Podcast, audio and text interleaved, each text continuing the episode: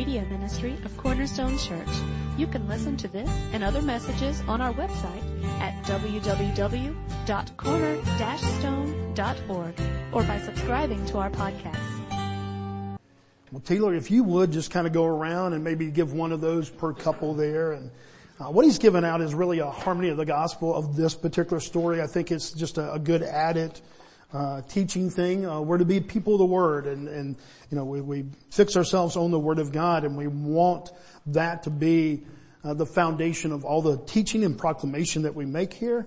And I thought that since this was one of two uh, events that we see there in the New Testament in the life of Christ, that is recorded in all four gospels. There must be something about this feeding of the 5,000. In fact, I would ponder this morning that there's a few stories from the Bible, events from the Bible that are known even outside of the church, outside of Christian rank. Uh, David Goliath being one of those. We use that uh, a lot of times as a moralistic story. Uh, and appropriately, we use it as a moralistic story. We certainly can gain some morality from it, but it's all about Christ. Uh, Noah and the Ark is another one that a lot of people, you know, some people that don't even know the Bible might uh, even decorate maybe uh, uh, their baby's room or something with Noah in the Ark because we, we see something like that. And so there's some stories that have actually kind of gone out into community, out into the world, uh, of people that maybe wouldn't really, if you want to say, profess a belief in Christianity, and yet they know that story. And the feeding of the 5,000 may be one of those. It's an amazing miracle and it's so easy to get caught up in the miraculous nature of that miracle. But have you ever wondered why Jesus did that? I'm a firm believer that everything that Jesus did, He did with purpose. Uh, at the first part of most of the Gospels, as those Gospel writers write, and even in the Old Testament, we see that Christ lived a very intentional life. He had a life of purpose. I've come to seek and to save those who are lost. I've come to serve, not to be served. And he's always mentioning his mission. And it is that he would be the Redeemer. He would be that ultimate Lamb of God. And here we see that he has purpose in everything that he does.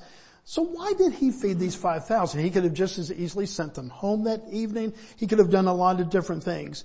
And so as we examine this from scripture this morning, I, I, want us to kind of keep that in mind because there's always a purpose in the life of Christ and what he did. Now it could have been that he was simply responding to, to needs of people, that they were hungry after a long day of teaching. And there's times that we see in the ministry of Christ that Christ does the very practical. That is, they're hungry, I'll give you food. In fact, he said a lot of our ministry really needs to kind of start off in a very practical nature. And it, it goes there into other uh, reasons and purposes, but you know, if somebody's thirsty, give them a cup of water, then they're going to be even that much more cognizant to, to, to hear maybe the spiritual news. It could have been that he was trying to gain support. I don't know about that because by this time it's probably the height of Jesus' popularity. There's probably more people curious and following him in the sense of just kind of being aware of his ministry. Not so much following him and what his message is. It could have been that he just wanted to, you know, share uh, lunch of this little boy. And again, that would be more of a moralistic story that as we take our lunch to Jesus, our little lunch, that he can multiply it and use in a lot of people. Is there a moral there? Is there a moralistic purpose? Yes. But I don't know that any of those really are sufficient to answer the question, why? Why would Christ feed 5,000? He could have done it every single day. And yet this is one of the two occasions we see a, a feeding of the 5,000 and we see the feeding of a 4,000. And there could have been more, but these are the two that are mentioned in the Bible. The one thing I do know is that he didn't do it without purpose. So let's start with the context and see if we can get down to the why of this. Uh, the disciples had just returned from going out two by two. Jesus sent them out with what? Really the coat on their back. And basically they had to kind of trust in Jesus. And that's a very important little clue here as they went out two by two, trusting in the provision of Christ. Now they've returned and boy do they have some stories to share with the Savior. And so they've come back and they've assembled together. But there's something else that's kind of happening that's kind of a negative. I would say coming back and sharing the stories of how they were able to tell people about Christ. They were actually allowed to do miracles and healings. You know, God enabled them to do that, so they had some stories to tell. And hey, he was you know, when we came in, he couldn't walk, but when we left by the power of God, he was walking.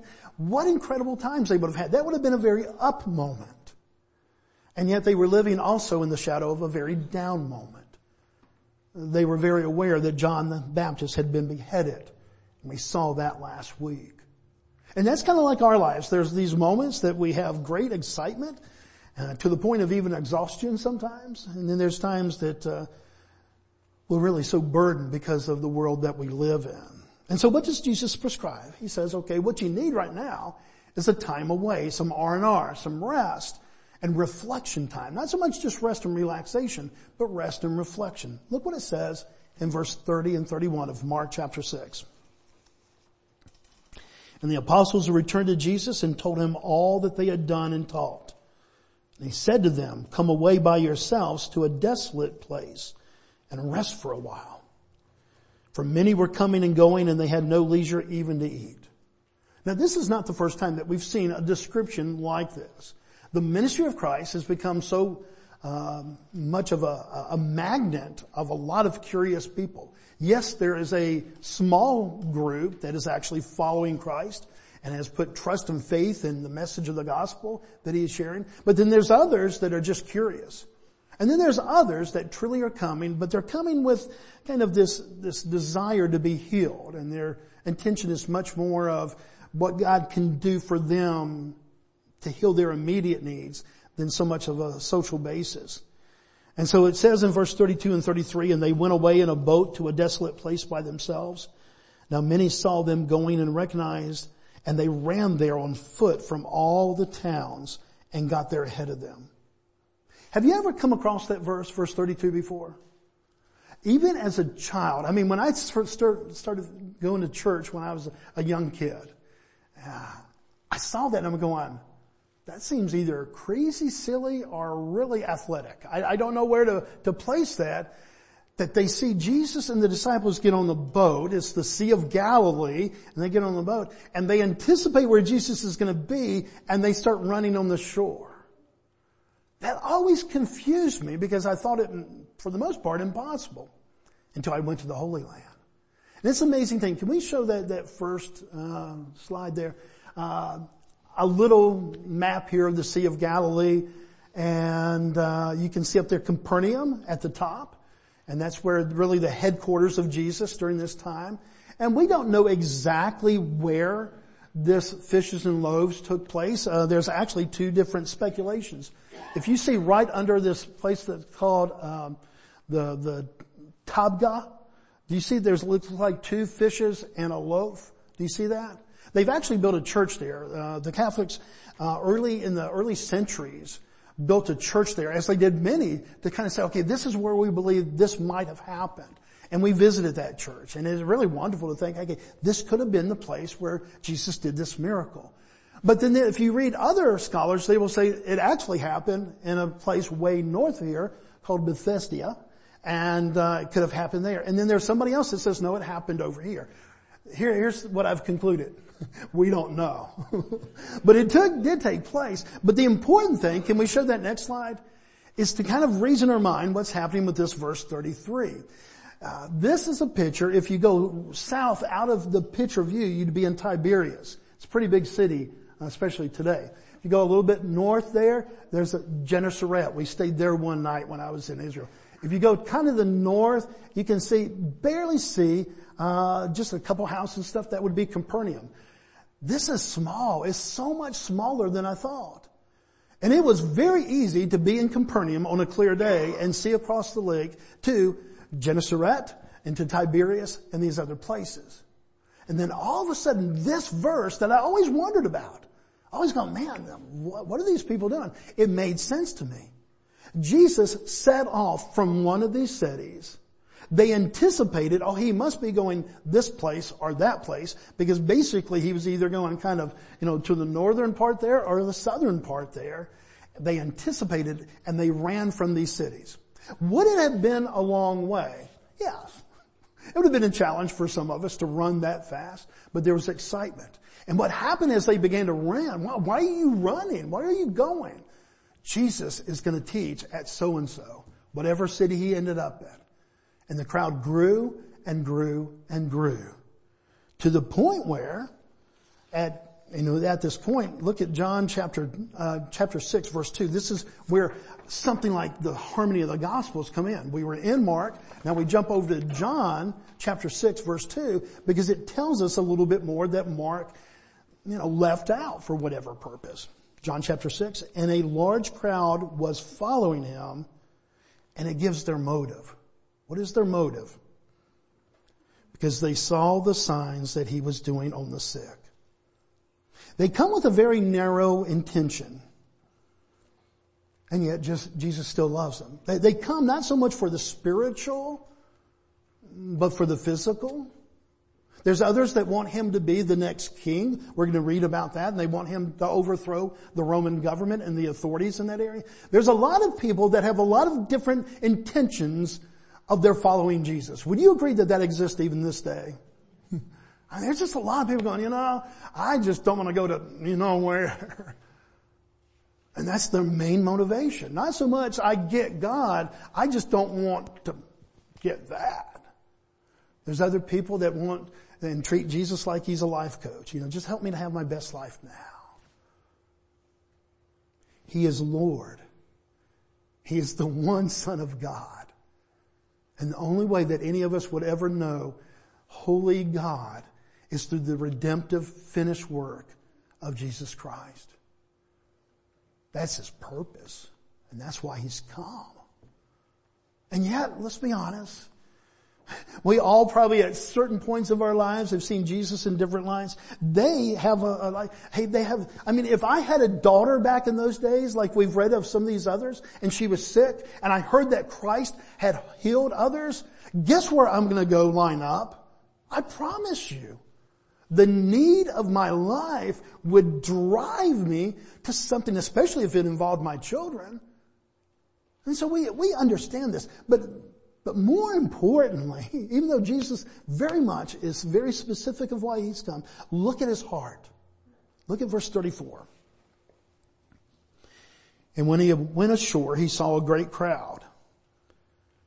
Now it says feeding of 5,000, but it's of 5,000 men Plus there's going to be women and there's going to be children. There could be easily 15, 20,000 people there. So it's a great crowd, especially for those days.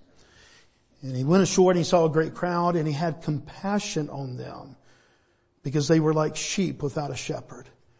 And he began to teach them many things. Verse 34 is really, really significant for us to understand the why of this feeding. Most of us we think of sheep as Mary had a little lamb. Its fleece was white as snow. Any farmer would tell you for the most part, that's a fairy tale. that's not reality. In reality, sheep are, um, let's just say they're not as cute as you would think. Now maybe little baby sheep are, because baby anything is kind of cute. But as sheep grow up, they, they are not the cleanest of animals. They're actually kind of nasty and dirty. And, and they need a shepherd. They are, there are one species that for the most part need a shepherd. They need a shepherd to, or they will starve to death. They really don't know how to feed on their own. They will exhaust the land if you just leave them and don't move them from one place to the other.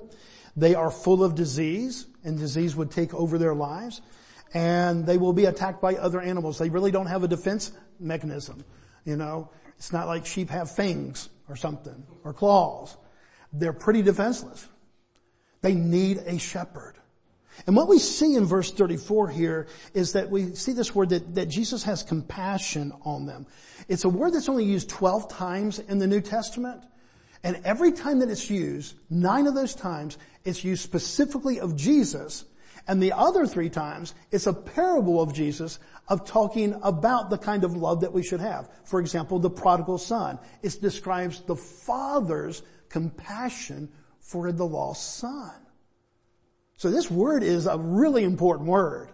It's never used to describe the disciples. It's never described, you know, it's all about Jesus and this, uh, and, and what it means in the Greek is this from the very pit of the stomach, from, from the gut, there is a feeling, a deep-seated emotion of love. and he looks upon this crowd and he gets this deep feeling of emotion, this compassion toward them that these are sheep without a shepherd. Luke 9:11 says that he, he saw them and he welcomed them and he began to teach. And it's interesting here that if we went through all four gospels, that this was a full day of teaching, that he comes ashore and he teaches, and we're going to find out that he teaches till supper time, to night time, okay? But do you know that none of the four gospels tell us what he taught? It's not like the, the Beatitudes, it wasn't this. None of them describe what he taught. Now, what he taught was very important, but it must not have been the point of the story. It must not have been the point of the feeding of the why. Or I'm sure at least one of the gospel writers would have been inspired by the Holy Spirit to, to, to, write. And he taught that day. All we know is that he taught about the kingdom because he was always teaching about the kingdom of God. But we don't know any specifics whatsoever. So, whatsoever. But what we do know, and it's not just true of Mark, but in all the other three gospels, that he taught for a long time. And that by the time that he was ending the teaching, it was you know, time in the evening to eat. Look what happens, Mark chapter 6 verse 35 and 36. And when it grew late, his disciples came to him and said, this is a desolate place and, and the hour is late. Now again, my mind kind of goes wild with that being a pastor because I have had once or twice in the 38 years, somebody in the back go, it's supper time. Uh, last Sunday may have been one of those days in, in the, we went to about 1215 because God was just really, you know, He was, He blessed us in a wonderful way and, and good testimony and all those things. And, but I can imagine that there were people going, my wife being one of those, okay Bobby, that's enough. And I don't know if the disciples came up and cut Jesus off or Jesus was finished and then they said, you know, look, here's our dilemma. It's very, very late. We need to go ahead and disperse the crowd so that they can go and eat. Verse 36, send them away to go into the surrounding countryside and villages and buy themselves something to eat. Not trying to be cute or anything, but guys, they don't have McDonald's, they don't have Taco Bell's, they don't have Zaxby's to, to run over and get a meal and, and, and kind of hang around. And, and so in one way, the disciples, they're not being lacking of faith as much as they are being pragmatic. That, okay, it's late evening, they've been listening, they've been really hanging on your words today, you've, you've taught them, but now it's time to let them go and let them go eat. Jesus' solution was not the same as the disciples. He doesn't look at the obstacle. He doesn't look at, at something that can't be maneuvered there. And so instead of just saying, okay, watch what I'm about to do, look what he does in verse 37. I love the teaching style of Christ. but he answered after they, no, they've said we didn't need to disperse them. We need to send them out. Okay. We don't have any food. But he said to them, you give them something to eat. Now what would have been your answer to that? All of a sudden, you know, Jesus kind of turns the tables on you a little bit and you're going, okay, Jesus, we need to put them out. They need to go home or they need to go to, to other places where they can get food. We don't have any. And then Jesus goes, you know, not so much not my problem, your problem, but he, he puts it upon them. He, he says, you feed them. And they said to him, shall we go and buy 200 denarii worth of bread and give them to eat? Denarii was an average man's wage. 200 denarii would have been eight months worth. Do, do we go do that? And, and, they ask it in such a way, in the structure of the Greek, that number one, that's impossible. We don't have the money. Number two, even if we found a bakery open, they're not going to have enough for this massive amount of people. The disciples see the impossibilities. We don't have the funds, and even if we did, is that what we're really supposed to do? Is there a market? Is there a super Walmart in town that has enough to feed this great crowd? But what Jesus was really doing is teaching the disciples as much as he was teaching the people. In fact, I, I really believe that's what he's doing here. This is where the, the Gospels and doing the parallel of the Gospels really helps us. Because here's what John said in his Gospel about this specific event. Look at John chapter 6 verse 5 and 6. Lifting up his eyes then and seeing a large crowd was coming toward him, Jesus said to Philip, where are we to buy bread so that these people may eat? He kind of puts it on them. And he said this to test them. Is, is it okay for God to test you? Well, number one, theologically, it's okay for God to do whatever God wants to do. So always know that no matter if people kind of back you into a corner to give an answer and it's about God, God can do whatever He wants, okay? He's holy God. He's always right. But is that okay? Do, do, we really think of God as being one who tests us? I would say that scripture would prove out that he does.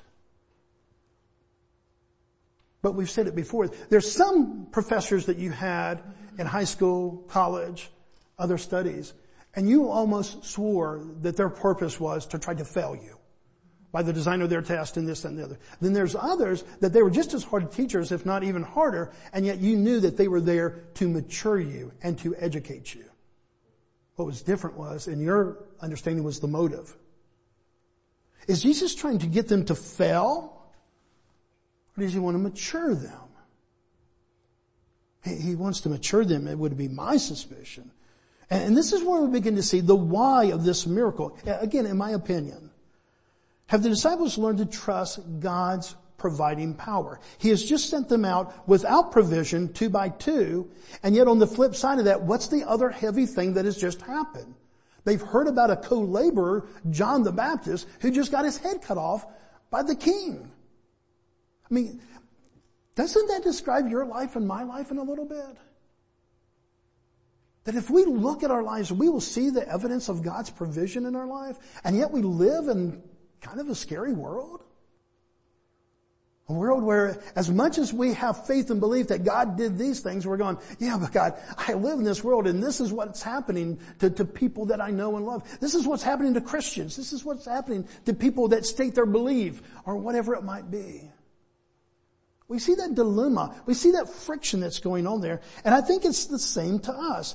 That there's a part of us that truly trusts and praises God for His provision. And yet there's another kind of challenge in our life when trial lands at our door. I think that's why people have always had a hard time really kind of capturing the essence and the real meaning of when James said, and, and James chapter 1 verse uh, 2 and 3, count it all joy, my brothers, when you meet trials of various kinds. For you know that the testing of your faith produces steadfastness. He's never told us to have joy in the actual trial, but in the result of what that trial does as we persevere in our faith in Christ. Two entirely different things. I would never go to somebody who just lost their husband and their wife you know, we need to have joy in this. Have to have joy in all things. No. We have sorrow in this. We mourn. But do we do mourn as those who have no hope? And even in this, even in that hard, hard time that few of us have experienced and few of us can even imagine, God will show His faithfulness and that's what brings perseverance. It's not all of a sudden that we just man up now we find out that Christ is sufficient. God has never called us just to get stronger in our own ability. Hey, just grow up in the sense of growing up in an independent way where our focus on how we can do it. No, the instruction to mature is always maturity in Christ Jesus. It's always that, that we would have more and more in intimacy with Christ and we would understand how Christ brings us and helps us to persevere even the worst of times. That's really good medicine when we're feeding it to our kids. Now this is a tough time. I mean, have you had that conversation with your kids before? They come in crying, they're all upset about something. This is a really tough time, but you know, you're gonna learn from this. I hated that when I was a kid. I've said that way too many times as a parent. Because somehow we knew that, okay, if it's a maturing factor, then we can kind of trust the process. Would you agree, parents? When it comes to children, that, you know, okay, I'm gonna, I'm gonna trust the process here. And this is really tough, and my heart's breaking, but I'm gonna trust the process. Do you trust that with God? I mean, just because we get a couple more digits into our uh, numerical age doesn't mean that automatically that at 40 or 50 or 60 or whatever it might be that all of a sudden that we just mature and grow in our faith.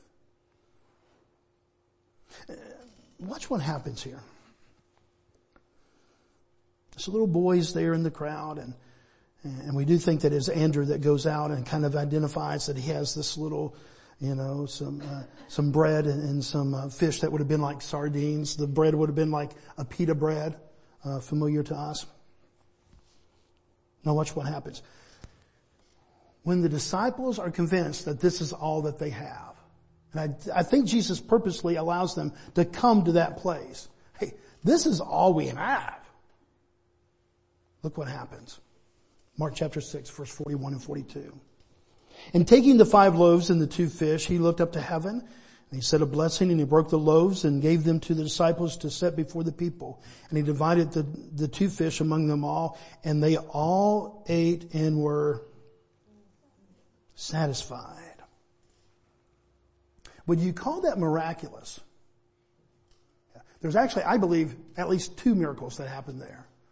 And I'm not really trying to be silly. I'm being very practical here. Number one, that he took one little lunch and fed perhaps 15 to 20 to 25,000 people. So that's miraculous. The Greek word that's used here, satisfied, actually translates gorged. They ate till they couldn't eat anymore. So that's one of the miracles. But here's the other one.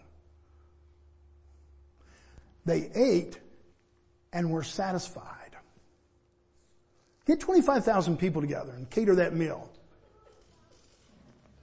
You know, I want the dairy free, I want the gluten free, I want the sodium free, I want the vegetarian, I want the vegan, I want, I mean, where are the chicken, you know, tenders for the kids? 25,000 people perhaps. And he took this meal I mean, what if you didn't like, I don't like sardines. But that day they did. And they were satisfied. Not only did they eat a lot, but they were satisfied. When was the last time that you knew that people, that big of a crowd could, could take one meal and become satisfied? They're, they're satisfied because God made it satis, you know, satisfying to them. Now look what happens. Verse 43. And they took up 12 baskets full of broken pieces and of the fish. They'd eaten all they could. They were gorged. They were satisfied. Oh, that was the best meal we've ever had. And there was some left over. And how much was left over? 12 baskets. I think that's significant. When you think of the feeding, this miracle, do you think of more the number 5,000 or do you think of the number 12? A lot of people I think would say, you know, I think of the number 5,000. It's the feeding of the 5,000. I, I, would challenge my own opinion. I would challenge that if we are asking, what, what's the why here? Well, what's this timeless truth? What is God instructing us 2,000 years later to understand? I think that the answer may be more the 12 than the 5,000. The whole story began with the disciples returning, having these miraculous stories, but also hearing the news of John the Baptist. They experience things as we experience things. There are things out there that have built our faith, but get this guys, there's things out there in our world that test our faith. Remember what John said? This was a test. Jesus takes a kid's meal and he, he makes it into a great feast. And there could have been 20 baskets left over. There could have been two baskets left over. There could have been just enough where they said, isn't that a miracle that we had just enough?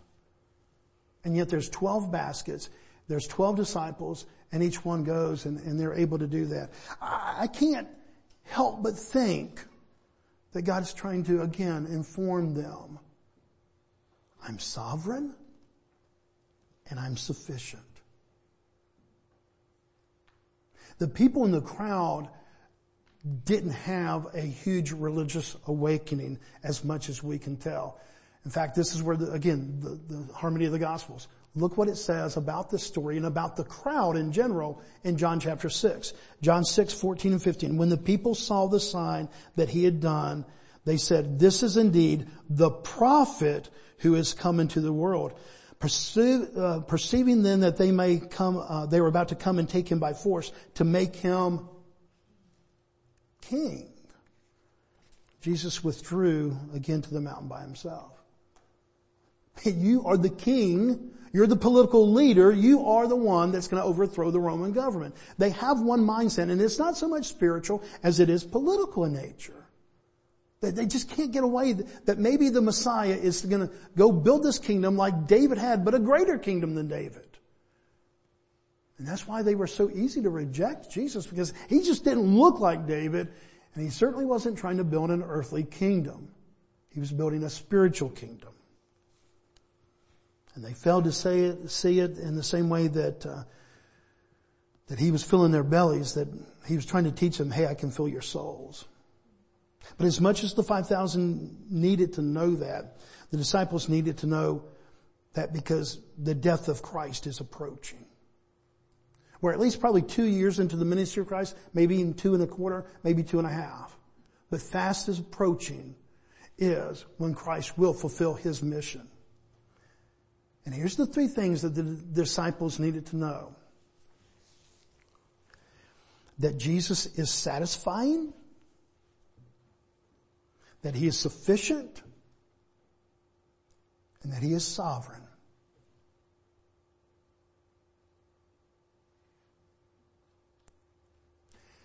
Have you discovered that? In the testing and the trials and, and the following and seeing the miraculous and seeing Christ and reading His Word and, and have you come to the place where more and more and more you're satisfied in Christ?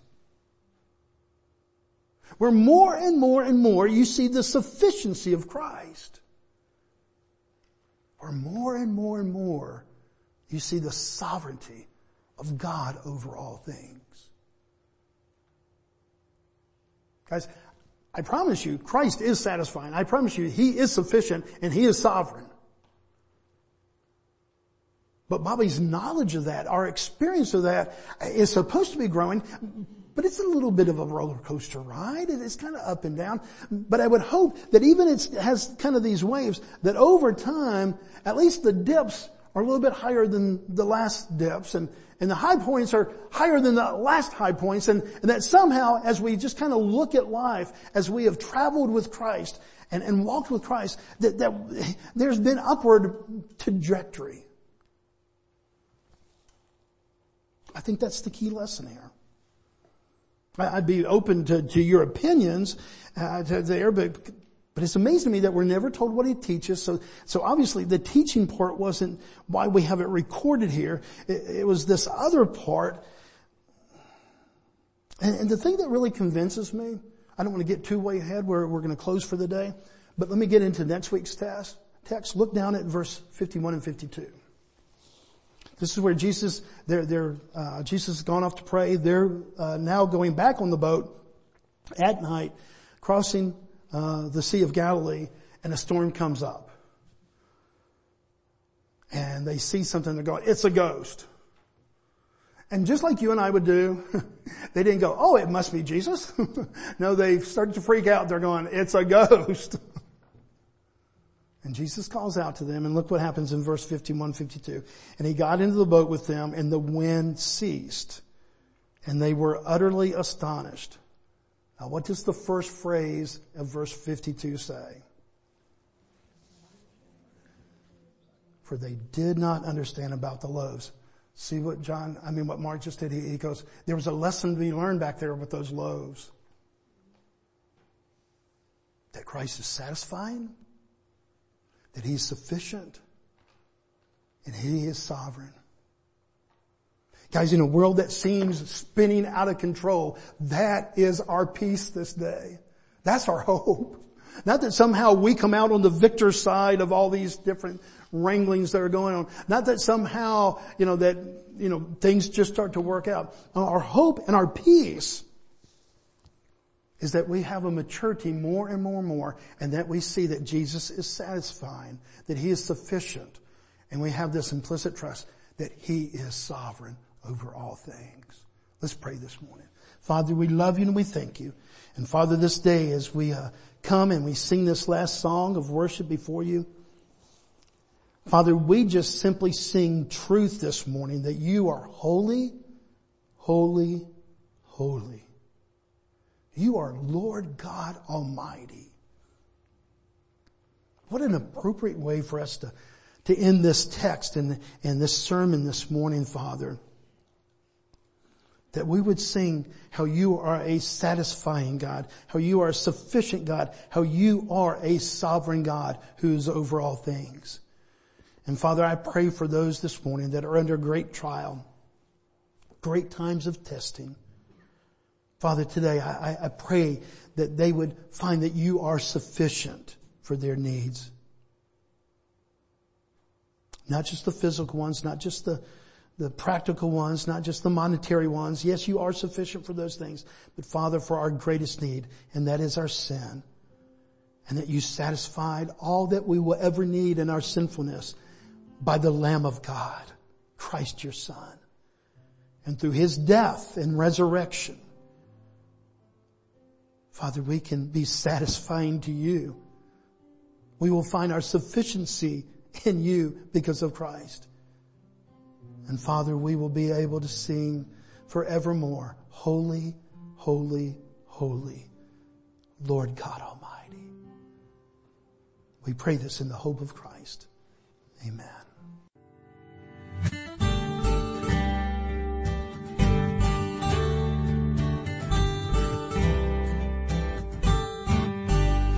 Thank you for listening today. We hope this message was a blessing to you. To learn more about our church or our media ministry, you can visit us online at www.corner-stone.org or find us on Facebook.